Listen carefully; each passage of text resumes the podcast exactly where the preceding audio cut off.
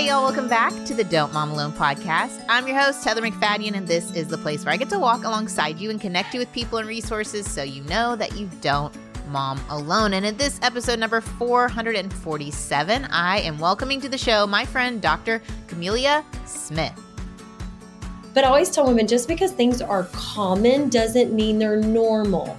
Mm. And I mm. think that goes more into how it pertains to our quality of life. And I often say that quality of life issues should not be extra credit for women. When I asked what y'all needed help with, several of you put in the question box on Instagram that you had changes to your body, that you were not sure if you're in menopause or not. And since I'm almost 47 and I have similar questions, I thought I would bring an expert on the show. And Dr. Smith, she is not only a mom that I see on the regular as our kids go to school together. She is also the founder and director of Charleston House Gynecology here in Dallas, a well known establishment, because her practice is geared toward caring for all of a woman on this zigzaggy road through midlife healthcare. So she's going to answer your questions. There's also great resources in the show notes. So let's get right to it. Here we go. Dr. Smith, welcome to the Don't Mom Alone podcast. Thank you this is a first for me to cover women's health on the show. But I think it's such an important topic, especially I'm always selfish with my podcast. I've been doing this for 10 years, and it's usually when I hit a need that I'm like, hey, we need an expert in this. And so I'm in the um, post kids body changing, what in the world is happening to me? I have to say, I'm guilty of the same thing. I think that's how I practice medicine. I sort of got interested in midlife medicine when I became a midlife woman. So I yeah. totally get it. Yeah, it's like the felt need is felt by us. It's like, well, let's mm-hmm. meet the need that I'm feeling. Um, and I was thinking as I was taking questions from people and the confusion or the is this normal questions about perimenopause, it reminded me of when I was trying to get pregnant and I'd gotten off birth control and I was learning about the cycle and about what your body does over the course of a cycle. And I'm in my mid 20s. I've had a cycle for, I don't know, at that point, 15 years.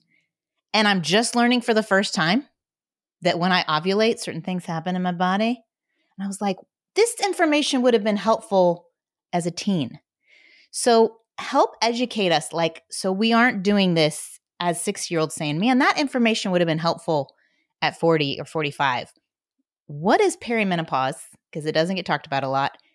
And like, let's talk about what's normal. Let's normalize it. Well, I love that you started with that because I do think when you're going through something, it does give you a different level of attention, right? Like you don't you don't notice a certain type of car until you buy one, kind of yes. thing. And I do think it's you know some of us are lifelong learners. I think you're a lifelong learner. I love the fact that I am. It's something that I just really derive a lot of joy from is the pursuit of knowledge, especially around as it pertains to women's health. And I think you know there is so much to be gained by women discussing this at a forum. So I would ask you, why did it take so long to put women's health on there? And I recent, you know, it's funny is I recently spoke at an NCL meeting, which was just fantastic because those girls are like, they're there to get it done. And they had the most wonderful questions, insightful um, questions and observations about themselves. But what I said to that group when I first started was thought, I said, who would have thought that an NCL meeting would have been about menopause? And it's much like your podcast now, um, which I love. And you, parenting and menopause are not occurring in silos. And I often say, too, I'm not sure why having a teenager in high school coincides with menopause. I think that's a really unfair twist of fate already my sleep's terrible and now you're telling me i've got to try to stay up when i would like to be sleeping because i got to wait for that kid to get home. Um, anyway so i we all feel the pain we all feel the pinch um, so the perimenopausal transition definitely needs to be talked about but it is and actually when i started charleston house four years ago in 2019 everybody thought i was going to practice some woo woo medicine and that i was abandoning real health care and i was like listen we have so much to learn i know nothing about taking care of a midlife woman and i am one and i don't know who to go to for my own health so when women ask what is normal, I always say, what do you mean by that? Right? Like, mm. what do you mm. mean by normal? And and I don't know what that means, Heather. So I'm going to need you to speak to that for me. I know mm. I'm not mm. interviewing you, but I need you to speak to that yeah. so that I can better understand it. But I always tell women just because things are common doesn't mean they're normal. Mm. And I mm. think that goes more into how it pertains to our quality of life. And I often say that quality of life issues should not be extra credit for women. And we do. We feel like going in and telling somebody that we're not sleeping well or we're sweating through the sheets or we don't really desire sex anymore, yada, yada, yada, is a quality of life thing and surely a doctor doesn't have time for that and you don't want to waste their time and they're delivering a baby and you barely got 15 minutes with them so you're not going to pick that. You're going to pick more like oh am i going to have cancer? And what am i going to die of? And you know i'm gaining weight. It seems like cancer and weight gain are like right up there in a woman's mind which i understand and the good news about that is weight gain does lead to cancer so there's that but we don't want to burden our doctors with it and so women think these extra these quality of life issues are oftentimes extra credit that get brushed under the rug and so we do need to be having the conversations we need to be talking about it and we need to be equipping ourselves so that we can have a thoughtful conversation with our physicians when we have that rare little 10 minutes with them. Um, and that is really what I like to speak to women about. So just because something is common doesn't make it normal. I don't think it's normal for women to walk around urinating on themselves after three babies, but we have normalized that, right? And I also say that there is no man, show me a man that would walk around like that all day. He would not. They would have something for that. It would be fixed and it wouldn't require a surgery with a six week pelvic rest recovery. There's just, that's not going to happen. No man's going to have a surgery that he has to rest his pelvis for six weeks. So, again, all good things to consider you're when you're like, well, is this normal? Yeah. So I don't think that quality of life issues should be diminished for a woman. And so a lot of times we feel like we don't know if we're coming or going. And I think perimenopause, what is very important to understand as there is no roadmap. Imagine those little mazes that it looks like jiggity jaggedy all over the place. It's not mm-hmm. a straight line. Like I'm premenarche, then I start having my period, and then I'm going through my reproductive years, and then I'm going through menopause. It's not a straight line. When you get to perimenopause, it's like a zigzag, and no one is going to do it just like the woman next to her. So when you go to brunch, the women sitting on both sides of you are going to do it very differently than you do. And a white girl is not going to do it the same as an Asian woman. We're all going to do it differently. And so you couple that with a lack of knowledge and training by providers and a fear of what treatment options might be, such as hormones.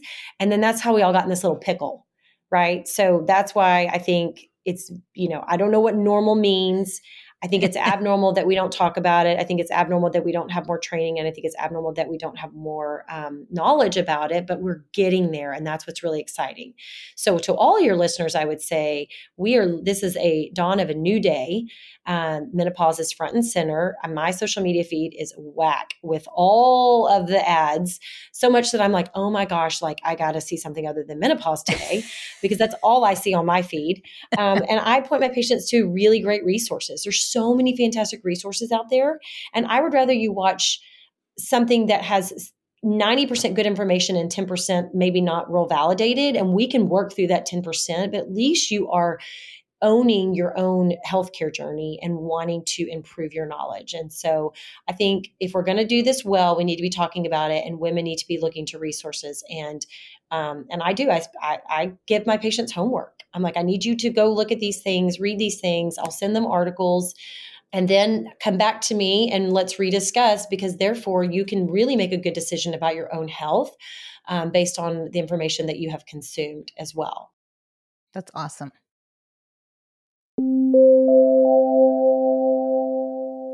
Y'all know I'm not much of a planner, okay? But I'm really proud of myself because already in 2024, I've been using my planner. I've been making lists, I've been checking them off. It feels good. And I know with the busyness of parenthood, we are often just reacting and responding to all the little needs of the day, and future planning is harder to come by. Well, I was connected with a great sponsor. It's Trust and Will. They can help you create and manage a custom estate plan starting at just $159. And if you go to trustandwill.com forward slash DMA, you'll get 10% off plus free document shipping. So, my dad was a lawyer. Growing up, I heard a lot about trusts and wills. I even worked for him one summer and helped type them up. So, I know that they can be complicated documents. But with trust and will, they simplify it for you.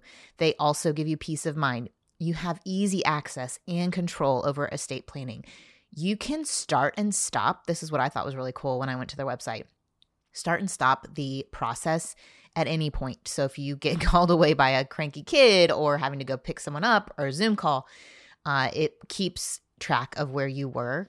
And all of your documents are in one place with bank level encryption. They also have customer support available if you have questions. It takes something we don't want to think about and we don't want to wait until a crisis moment to do. It uncomplicates it and makes it less confusing. And for those of you who have lost loved ones, I even saw on their website that they have probate, which to me, oh my word, I had not even heard about that until we lost someone. So if you are looking to have someone guide you in a step by step process from start to finish for trust or will, secure your assets, protect your loved ones with trust and will. Get 10% off plus free shipping of your estate plan documents by visiting trustandwill.com forward slash DMA. That's 10% off and free shipping at trustandwill.com slash DMA.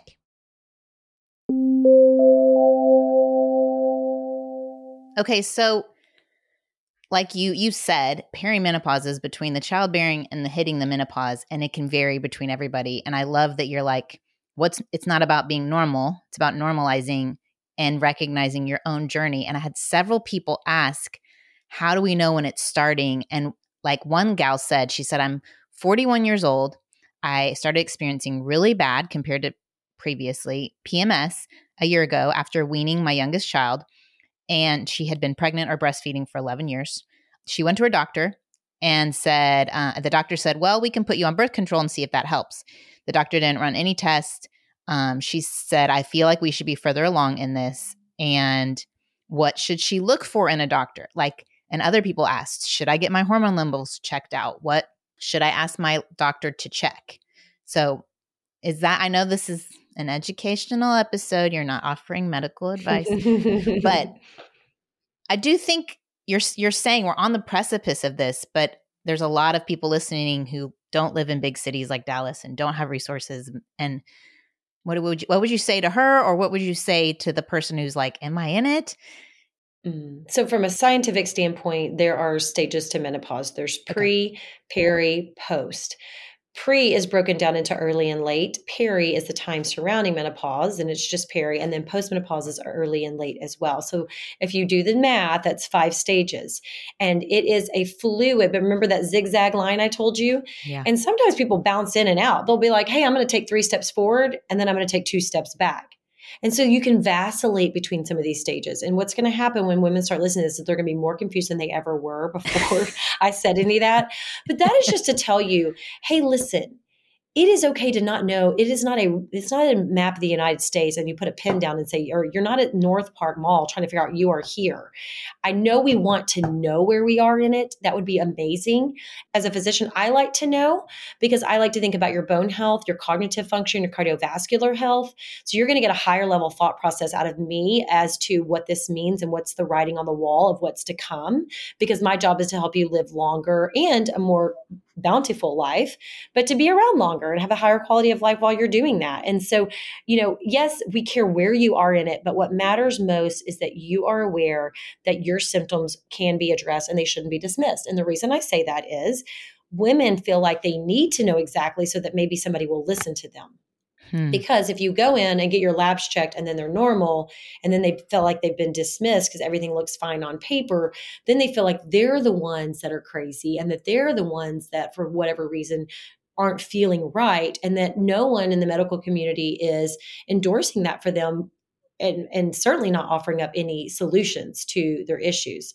So I would say that perimenopause of those stages that I just told you, the pre, the peri, and the post, perimenopause is the one that wreaks the most havoc on your life. And it is the one that does not get the most credit because pre is going on beneath the surface. To answer the question, it, when, it, when is it going on? It's always going on beneath the surface. If you've had history with infertility, a low egg count, low ovarian reserve, female factor infertility, any of those things that ring true for a woman and she had a hard time getting pregnant and conceiving, then she's going to go through menopause earlier. So I'm going to watch her a little bit differently. I'm going to want to start intervening on bone health. I'm going to start intervening on some other things a little bit sooner from a quality of life standpoint, though, when that premenopause is happening, oftentimes we don't know what's happening. Sometimes our our periods, you know, our periods kind of our vital sign, right, as a woman.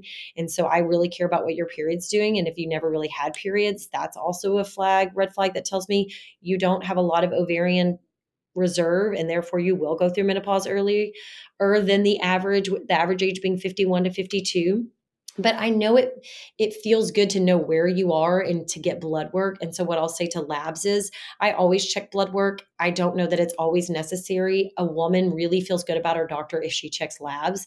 That does not mean that there are really good doctors out there that don't check blood work for a good reason.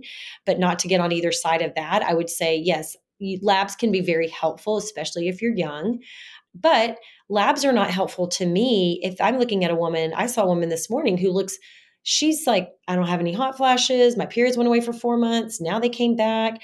She is in full blown menopause when you look at her labs, but she feels fine and she's still having a mm. period.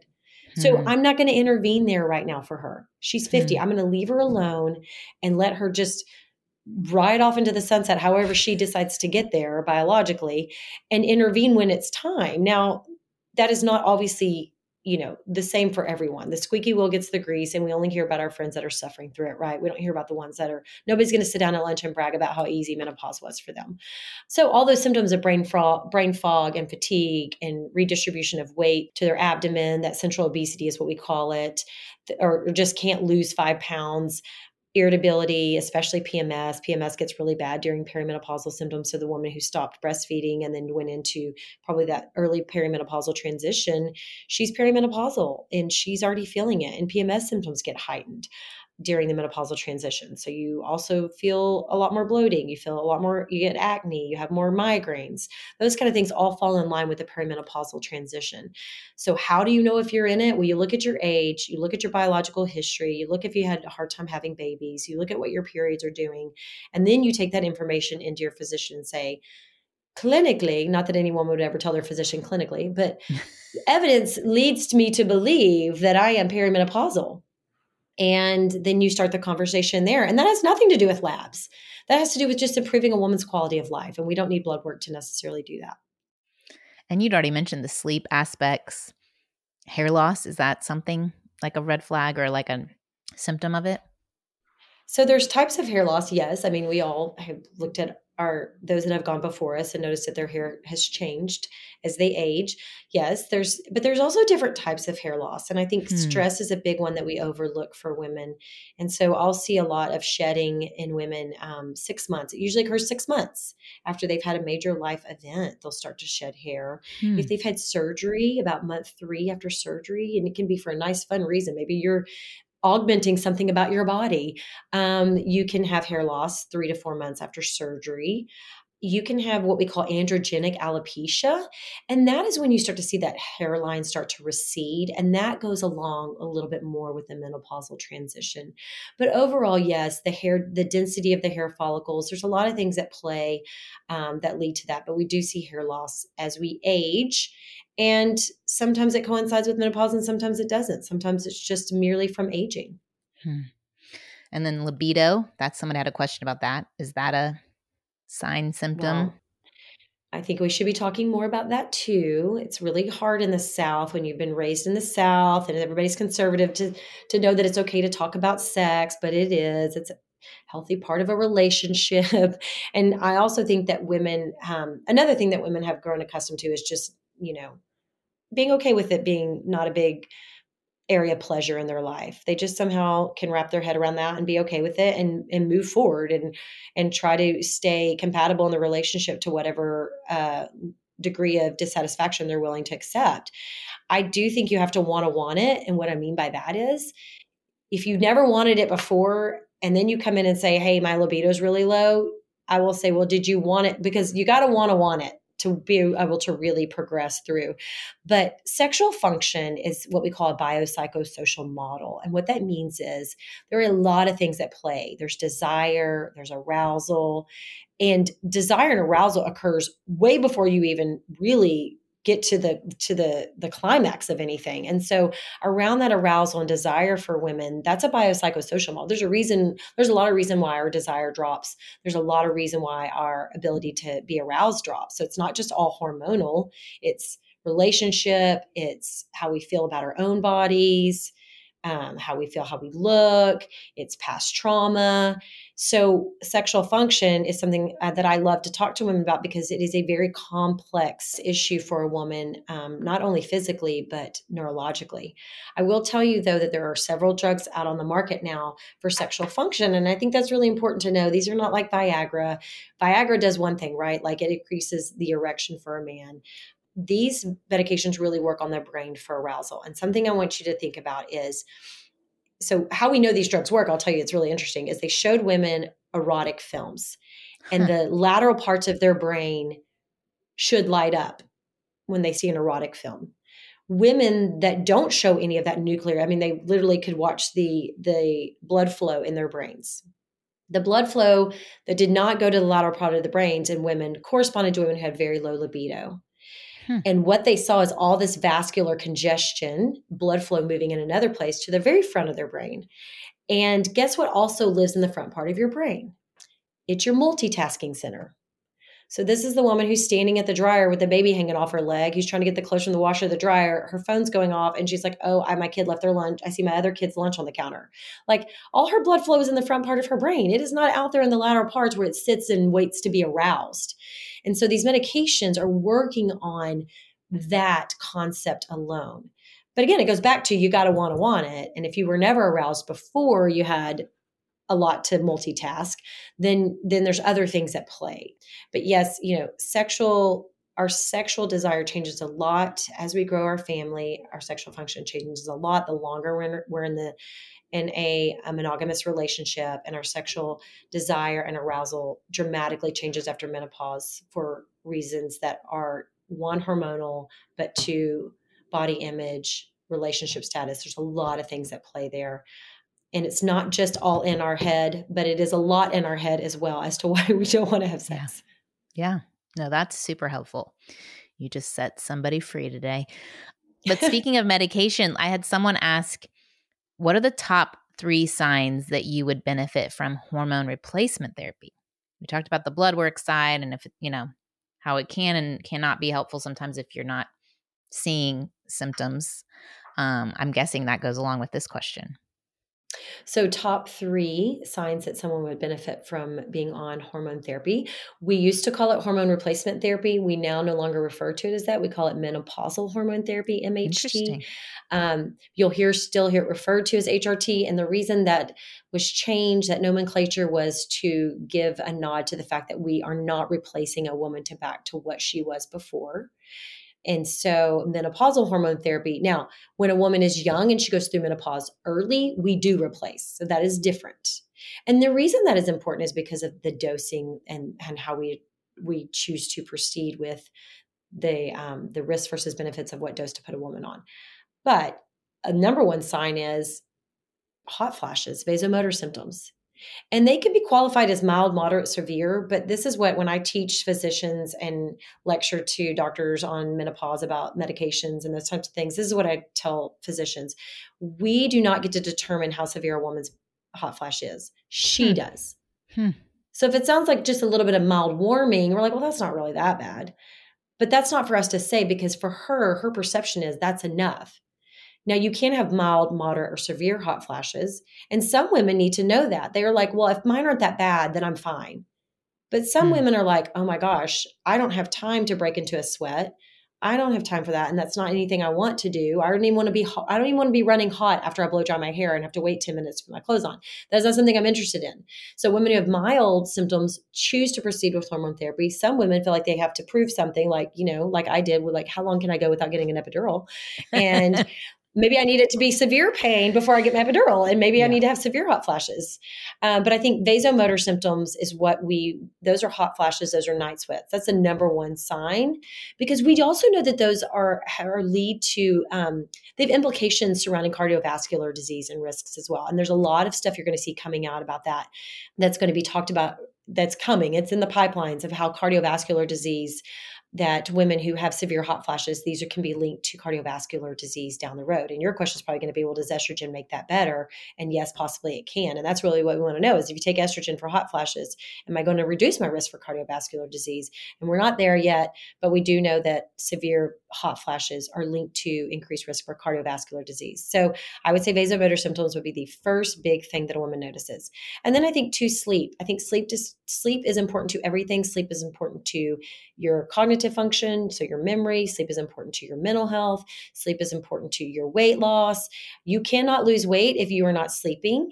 And 30 to 45 minutes extra sleep is like 200 more calorie workout in the gym. So if you sleep an extra 45 minutes a night, that's equivalent to a 200 calorie workout in the gym.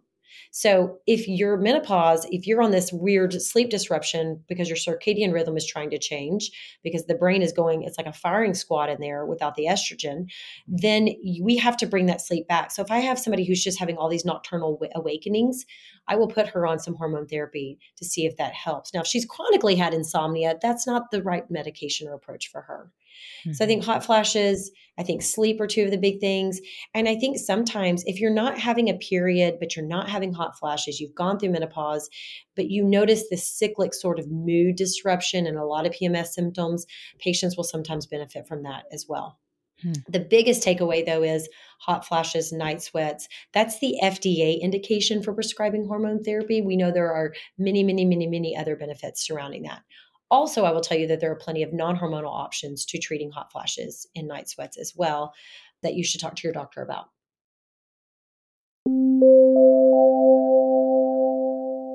Y'all know I'm a big fan of HelloFresh. You've heard me talk about HelloFresh if you've listened to this show before. If you haven't, hello, welcome to the podcast.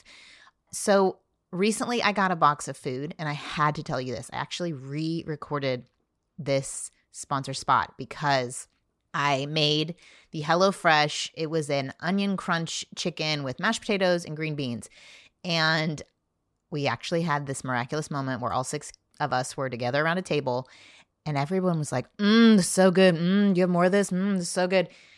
And I said, oh, this is a HelloFresh meal. What? This is a HelloFresh meal? Yeah, it's HelloFresh meal. And I'm not saying that that sounds very commercially, like I just made this up. Legit high five from my 18 year old because he is a foodie and he's like, this was really good. This was a really good dinner. Awesome.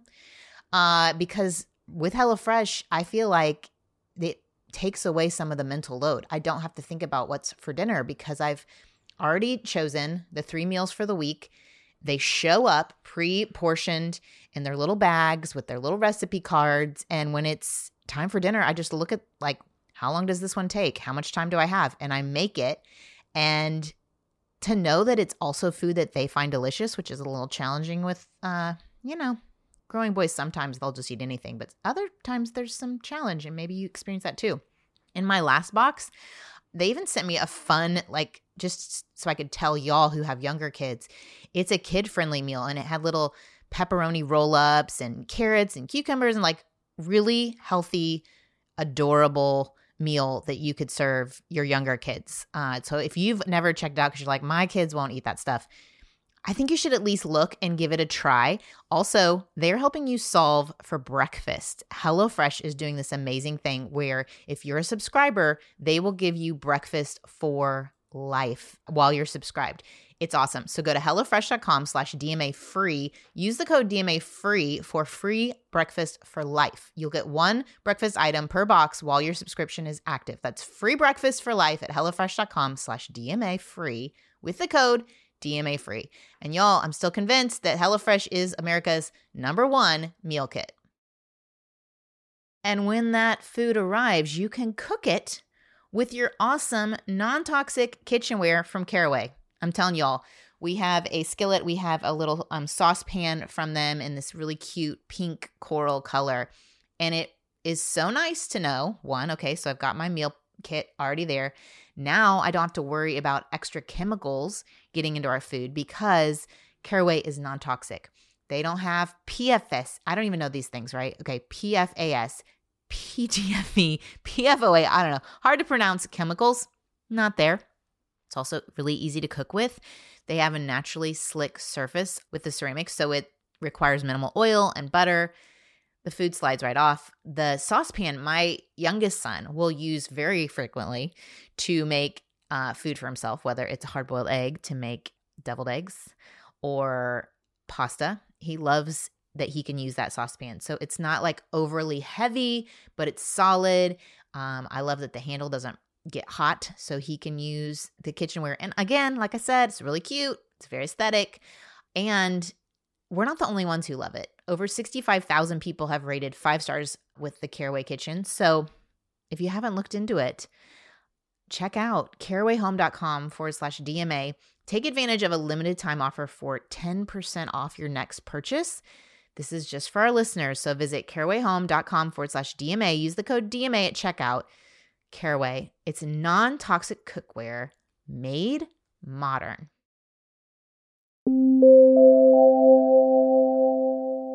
When I'm in the fun season of not having the hot flashes, but cyclically having the night sweats, like when we're like a certain time of the month getting yeah, the night sweats. Yeah. And I have had blood work and it's more related to my DHEA, I think, and stress mm. hormones. I think is what she said. And I don't know. I'm low vitamin D. I'm just so I know that there's even just like with stress of 2024. Then you talk about this stage of stress. And then you talk about our bodies changing. Are there supplements like non pharmaceutical options that just help like I need to take liquid vitamin D every day. I just do. Super low you in do. it. You like do. dangerously low in it. So I know that's I've talked to my doctor about it. I'm not suggesting you would tell everyone what supplements to go on because it is not going to work. But like in general, what should we be on the lookout for or what vitamin supplements tend to go along with this stage of development? Well, I would know your cardio I would know your cardiovascular risk lipid particles change after menopause. We know that there's a protective effect of estrogen on our cholesterol. So know your um, cardiovascular risks, and it remains and will probably always remain the number one killer in women, this cardiovascular disease. And so I would ask your physician about drawing a high sensitivity CRP, HSCRP. That's a very, like, that's just a routine lab now that I added in 2024. I'm like, everyone's going to HSCRP because we have all the data and literature in the world to support the use of that in women now. It just took us, and we've always known it was important. It just took, it takes time for women to make it into the studies. So knowing your cardiovascular risk, getting your high sensitivity CRP, my patients start getting a coronary artery calcification score when they're 50. That's a, that's a CT of their um, heart. Um, insurance covers it. If they don't cover it, it's there's a nominal fee for an imaging center right near my office that we send our patients to. And then you need to look at once you have that information. Um, there's also some other specialty labs you could do. The Cleveland Heart Lab that I do on my patients, especially if they have a really high risk of cardiovascular disease based on their family history. And then we sit down and decide: do they need to be on Coritin? Do they need to be on CoQ10? Do they need to be which omega three? What level of EPA DHA do I want them on? Vitamin D, obviously, as you pointed to um, I think every patient, sometimes I feel like um, a robot because I'm like, you need vitamin D. And I am sending you a, a recommendation. And they're like, she's a robot, but because everybody needs vitamin D, we do. And then I think, you know, there is a product that I really like and it has to do with brain health. Um, we have it in our office. It's NeuroReserve. It has 17 food groups in it. Um, and I think that's what you need for brain health. I think the omegas, the omegas for a long time, we've always thought were really good for brain health. We don't know, we're not saying that they're not. There's just really nothing to substantiate it. But I do think they're important because they drive down inflammation and that those free um, radicals in the brain are what increase our risk for Alzheimer's. So I do think that omegas are good for that reason, but I don't know that they're preventative. Um, and I think we know that what you eat is the biggest thing you can do to improve your brain health. Um, and so I would I mean, I think if A plus B equals C, if what we put in our bodies is going to impact our brain, then I think this particular supplement with the 17 food groups in it is a no brainer, ha ha ha, um, for people to take. And, and what did you say it was never, called? Never, it's called, um, it's a, I'll send you the link. It's okay. NeuroReserve. Um, NeuroReserve. Okay. That we, mm-hmm. It's really good. Um, some of the big leaders in brain health that I follow and stalk, um, they are big proponents of this because I've asked them directly. I'm like, tell me the one thing that I should, if patients are limited in what they can spend on their monthly vitamins, what is the one thing they should be taking for brain health? And this has become um, sort of the go to for that. So, yes, an omega core 10 or CoQ10, vitamin D, and then brain health. And then we start getting into what are some of the other supplements that will support um, your hormonal health. Um, those can vary from woman to woman based on what she's deficient in and or what she's symptomatic in. And I think that, um, and then we have to start looking at sleep and how can we support sleep. Um, and I think magnesium is great at night for supporting sleep and it works very well for muscle inflammation as well. And then there's just a whole host of products depending on what a woman, you know, is what her day-to-day list of symptoms look like and we go through those supplements. But I think that's a good place to start for women with the ones I just listed. I just I really appreciate you constantly going back to this is about your quality of life. Like I think as women we often if we have kids, we put them ahead of we put our spouse ahead, we put every our friends ahead, and we're not really leaning into, man, I'd like to feel good. And it's okay to ask a doctor about certain aspects of my life. And as we transition, and one gal said, Why is this even happen? Why do we have to go through this? It's like you're not the only one. And uh I'd love to, I'm sure you have books that you recommend to your patients, but we can put a book list and link to it. Um, is there one book that you could talk about real quickly that you found to be helpful for someone to get more info?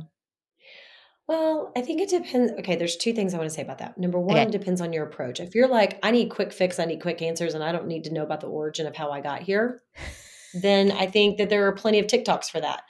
If you are more of the, and they're good TikToks. Um, but I do think that there are some resources that women need to read. I started my year with Estrogen Matters. I finished, sorry, I finished 2023 reading Estrogen Matters so that I could prepare for 2024 to discuss it with my patients. It's a book that I've pointed my patients to for a while, um, and I think it's really important because here's here's to go back to what you just said. We put everyone else first, but also that's not that's one of the big reasons why I think that's a cultural thing. It's how we've been fashioned. It's how we've been that's how we've grown into our own skin and that's basically how we were raised right yeah. and it's it's our role is to be caretakers as women which i find a wonderful role and very fulfilling um, however we tend to put everybody else first because their needs need to come we need to just make sure that we are caring for those as the as the caretaker role but the other thing is is if we are fearful of our options because we've heard they're all dangerous and bad, they're going to cause cancer, then why would we go find out any options. Yeah. There's been a lot of studies looking at why women don't bring up their symptoms with their doctors, and it's fear of being dismissed, but it's also fear of what their options might be because they're not interested. They've already got they've already got a bias as to what that means for them, and they're not willing to go to take that next step. So they're like, so I'll just deal with it because because mm-hmm. what the options look like do not look appealing for me, so I should just deal with it. And I think mm-hmm. the third thing as to why women do that, it goes back to what we started with, and we think things are normal. Um, mm-hmm. even though they're common. So we put other people first. Um, I think that we diminish our own symptoms because we're fearful of what our treatment options might be because of what we've heard. And then I think that you combine those two and it kind of leaves you feeling that you are crazy and that you don't have any real information or good treatment options of where to turn to. Um, and I think it's a real problem with our healthcare system. I won't get on too big of a soapbox, but it's a big problem with our healthcare system. So, which is why we have to turn to our resources. And so I think Estrogen Matters is a great place to start in 2024. I think it's a must read for women because women need to be taking charge of their own health. We advocate for our children, right? So we read everything we can find on our kids' health when we go into the doctor and we challenge our pediatricians with, well, I read this and I did this. And what do you think about this?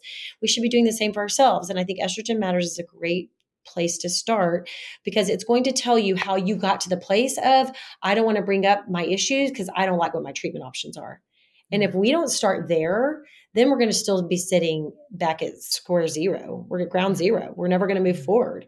And we're going to be bouncing around, spending a lot of money trying things that have been given to us that with hopes and promises. You know, I like supplements. I'm all about them. I have not seen one fix a problem that my patient is having. Now, there's yeah. placebo to everything. And listen, I'm a big fan of placebo. I personally don't like to take a lot of medications. I don't take anything really. I try to take my supplements, I try to, but I don't really take any medications on a routine basis. And so I get it. But I just, you know, we're so quick to jump on board with things that are natural. And I will tell you, all natural things have been synthetically derived. That's mm-hmm. how they got there. Estrogen is made from a plant. That's actually more natural than most things, right? Yeah. That have been synthetically derived. And so we are living in a city where there are a lot of means, which means these longevity med spas, all the things are popping up left and right. I look at them every day and I, patients come in. And I think that the infrared saunas, I think the massages, I think all these things work really well for menopausal symptoms. And I think we should be doing those. I think we should be treating our bodies well, driving down in the, inflammation, tissue work. I do think it's good to figure out to see what supplements they offer. I just don't know that it's the only place to go. And then you have to go back to your physician, your knowledge. And so I think start with Estrogen Matters. Particularly, it talks about why estrogen can improve not only your quality of life, but help you live longer without increasing your risk for cancer. And I think that if we can wrap our heads around that as a society and truly find some comfort in that at night when we lay our head on the pillow, that hormones aren't bad for me and that these natural things that I've been given are better, then I think that that's a good place to start. And in my practice, I bring it all in, man. I'm like Eastern medicine, Western medicine. I don't know if you call it integrative, holistic, functional. I don't know what I do, but I try to meet a woman where she is and bring in all the things. And there's something to be said said for all of it. So I don't think that's a good. prescription is the right answer. I don't think I don't think supplements are the only right answer. I think yoga, I think breathing, all of that really matters. And it kind of sounds woo woo, but it does. well, it's just important to have you say the things you're saying because, like you said, we're not sitting at lunches and necessarily talking about this.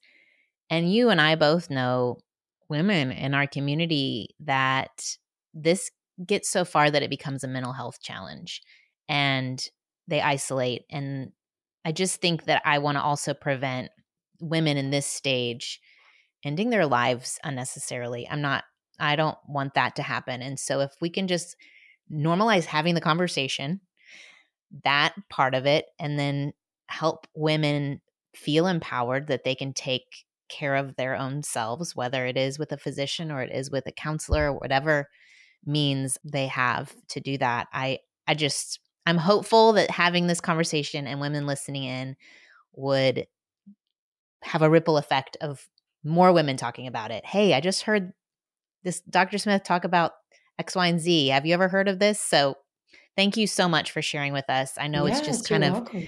the tip of the iceberg of a topic that's still evolving. And thankfully, more women like you are involved and researchers and women who ha- can create the products or figure out what the needs are. That's happening. And so thank you for being a part of that movement. Absolutely. I appreciate well, thank it. Thank you for caring about it for your listeners. I think that's great. I know we're not going to be able to cover all the questions you have in the 35 minutes that we are able to talk. But hopefully, this gets, like I said, the conversation going. And if you want to do a deeper dive on any of these topics, please check out the resources in the show notes. Um, I'm going to pray for us. Lord, I thank you that we are uniquely designed. And even though we don't understand the whys and what is going on with our bodies as they change again, that you would empower us to ask good questions, that we could connect with other women and experts and live the life, the abundant life that you have for us to live in this broken world.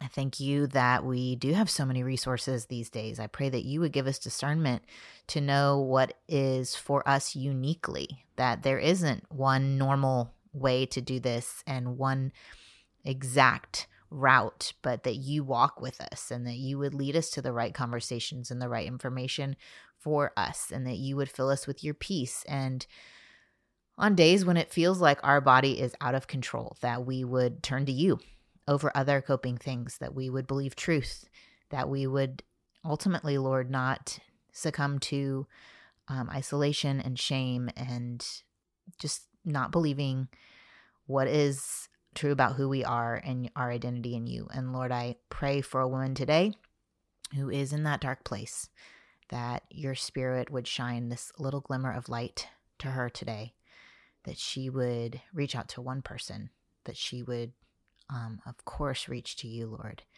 uh, and no longer hide. And thank you for these bodies that you've given us. In Jesus' name, amen. Thanks, y'all, so much. I hope we can connect. Um, I send out a little note every Tuesday with that week's episode, but also just some thoughts I'm having, some of my favorite things, maybe a recipe or two, or like something fun I found on the Amazon. I call it the Amazon, amazon.com. Uh, if you want to sign up for that, little note from me, go to olaheather.com, H uh, for Ola, like Heather, and put your little name, email in there, and I will make sure to connect with you there. All right, I'll see you back here next Monday. Adios.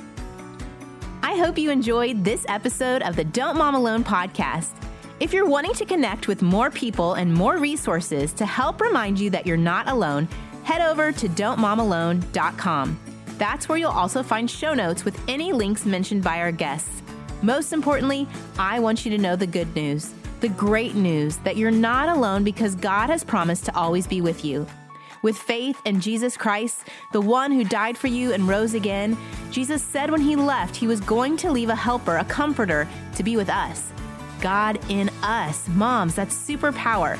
So while you're washing dishes at your kitchen sink, while you're driving to and from work, while you're feeding that baby late into the night, while you're cleaning sticky floors, God promises to be just as present with you as when you're worshiping in a church pew. As it says in Zephaniah 3:17, "The Lord your God is with you. He is mighty to save. He takes great delight in you. He will quiet you with his love and he will rejoice over you with singing." Now that's good news. Have a great day.